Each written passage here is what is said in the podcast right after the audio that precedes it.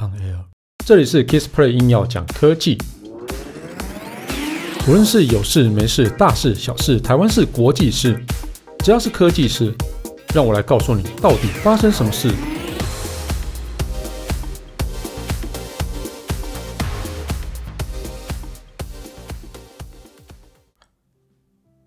嗨，大家好，我是 Kissplay，我们今天聊一下。萤幕下镜头手机哦，就有人很有种，又推出了下一代哦，就是 ZTE 哦。在聊这些主题之前，我们先来回一下听众的在 Apple Podcast 上面的留言哦。啊，这个留言者的评论者的名称我实在是不太会念哦，D H Down F T，呃，Klein Quicks，好好。就这样子哦，然后他说希望可以时长哦，就是时长可以做长一点，就是说节他的意思应该是说节目可以希望可以呃比较长时间一点点哦，嗯，不过这比较抱歉了，就因为这个呃就是 Kissplay 要讲科技，这个算是比较聊一些短新闻的东西哦，那。就是比较主题类的东西呢，我还是我会在另外一档节目上，就是科技酷宅上面跟小旭啊一起来跟大家分享。因为长呃，因为比较长时间的内容啊，我们的脚本制作比较耗时间哦，所以这个东西可能就没有办法那么频繁的出。那我们现在在科技酷宅上尽量就是一个礼拜两集哦，那最少会有一集的方式来推出哦啊，因为那个每集脚本其实写起来都。我我觉可能都至少两三个小时以上啦，写就是以录制三十分钟的的那个片场的话哦，所以那个是比较辛苦一点点。那因为我们其实，在科技酷宅的收入部分算是有哦蛮多赞助者的，但是其实对我们来讲，那个还是一样入不敷出哦啊，所以这个就请大家。呃，见谅，那更不用说我现在这个 Kissplay 音要讲这个啊，完全是没有收入的一个 podcast，单纯分享哦，所以也谢谢你的建议。那我我这边就请，可能就要麻烦你去听科技酷宅这样子哦，啊、就这两种不同的选择，让听众们自己自由去选择哦。听科技酷宅就听长长的哦，那听 Kissplay 音要讲科技，这个就是听很快速及时的一个消息这样子哦。好了，那回到主题。好，那这个在七月二十七的时候啊，这个很要命的，不是很，就是很勇敢的中兴通讯啊，就是 ZTE 哦，它推出了新机叫新机，那叫 Exon 30 5G 哦，就是 S on 三十五 G 版本哦，然后它的荧幕下镜头哦又出现了哦哦，那它上一代的荧幕镜头呢是在那个 Exon 20 5G 哦。那 Exon 20 5G 的时候，那个它的它是它第一代的荧幕下镜头手机哦。那它这个荧幕下镜头手机啊，哦，不止在 DxOMark 上面得到了非常低的分数，那其实呢，就是哦拍出来是雾茫茫的哦，所以就是还蛮糟糕的哦。那另外它其实。镜头的那个痕迹啊，虽然说它是荧幕下镜头，但是其实你还是可以很明显看到，呃，就是荧幕下那个镜头圆圆的一个痕迹在那边啊，所以，呃，还啊，如果你是以全荧幕看的话，它还是有一些些的干扰这样子哦。好了，那就是为了改善就是这两个缺点哦，那 Exon 30啊，它其实就做了一些改改进哦。那首先它改进的是，呃，就是在显就是。呃，这个金应该说挖的那个洞，就是说自拍荧幕下镜头那个区域。我们之前说啊，荧幕下镜头那个区域的上面的那个荧幕啊，是要特别去制作的。那这个制作的方式其实是相当困难的哦，因为它要考量到荧幕的显示的一个精细度，另外你又要靠考量到啊，因为它要拍自拍嘛。自拍镜头总要有透明度、透光度，所以你这两个基本上是互相违背的哦。因为你的那个像素密度越高哦，或的话，那你要色彩饱和度越高的话，它其实就要越不透光。那如果说你要透光又要就是画质很好哦，所以这个就可能要非常的努力去抓到那个平衡点哦，或者说等待哦技术更进步这样子哦。所以它其实，在 Exon 30的 5G，它镜头区域的荧幕像素哦，就是已经提升到四百 PPI 哦。那其实整个画素就提高蛮多的哦。那另外它会有一个叫做 Array 呃 Circuit 啊，就是一个呃 Array 阵列阵列电路哦，阵列电路哦，来提高它的那个整个效率哦。那另外啊，它荧幕就是它其实这样做的话，其实可以让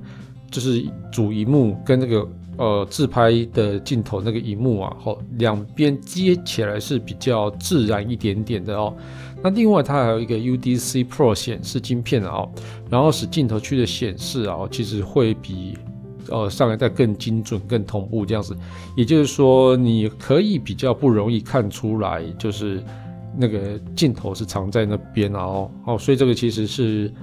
啊还蛮厉害的啦，认真说啦，至少他有勇气推出哦。那另外一个缺呃，另外一个缺点就是自拍出来模糊那种缺点哦。那 这个这个我觉得这个才比较重要哦。它采用那个七层的一个透光材质啊，然后反正它这个材质，它反正它记者会上其实也没讲很详细啊，就七层透光材质，三层的一个特殊工艺，然后去强化呃镜头区域的荧幕透光性啊，这个透光性当然是最重要的哦。那另外，它用二点二四 μ 的那个等效大像素镜头啊，更新的演算法，对，的确，在那个如果是你的透光度不高的话，你的感光元件真的是就是哦、像素就是要大颗一点，那比较容易去吃到光哦，所以这个用用二点二四 μm 的这个哦大是大画素的一个镜头哦，大面积画素的镜头，其其实是聪明的啊。好，那这个那另外当然还是会有提高那个呃 AI 的效果增强啊，然后另外还有智慧去雾化，然后抗眩光干扰的这些功能啊，哦，所以呃到底它拍出来怎么样呢？哦，那其实就有一些呃就有网络爆料者去上传实机照哦，那其实我们哦第一个缺点就是说它的自拍镜头啊，哦，那几乎就是。原本的是呃，A720 的话，其实很明显就可以看到。那这一代其实基本上看不太到镜头在哪里，并没有发现，就比较难发现哦。但并不是说完全没办法发现哦。那因为如果完全没办法发现的话，其实就就比较 完全没办法发现，其实真的还蛮厉害的，不可能的哦。哦，所以像是荧幕关闭的时候，会放在阳光下的时候，其实还是可以看出荧幕的就像镜头的一个痕迹啦。啊，但是如果你那个画面打开的时候看不到哦，那我觉得这样子就是 OK 的哦。